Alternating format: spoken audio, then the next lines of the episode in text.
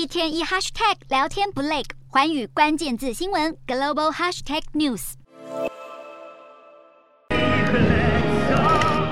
唱着乌克兰国歌，看着乌克兰国旗缓缓升空。乌国总统泽伦斯基在十四号走访乌军刚收复的伊久姆市。伊久姆市是基辅当局最近发起闪电反攻，并从俄军手中收复的最大城市之一，对乌军来说意义重大。不过，泽伦斯基视察结束后，还发生一段小插曲。他的车队返回基辅后，在街头和另一辆客车相撞。幸运的是，泽伦斯基本人只有受到轻伤，而执法人员正在调查这一起交通事故的详情。另外，基辅当局表示，乌军从九月初以来已经夺回数百座村庄、城镇和城市，相当于八千平方公里的失土。就连乌东卢甘斯克分离主义者都坦言，乌军已经进逼分离势力占领区边界。不过，针对乌克兰在乌东闪电反攻，美国总统拜登被问到战争是否出现转折点，拜登给出这样的答案。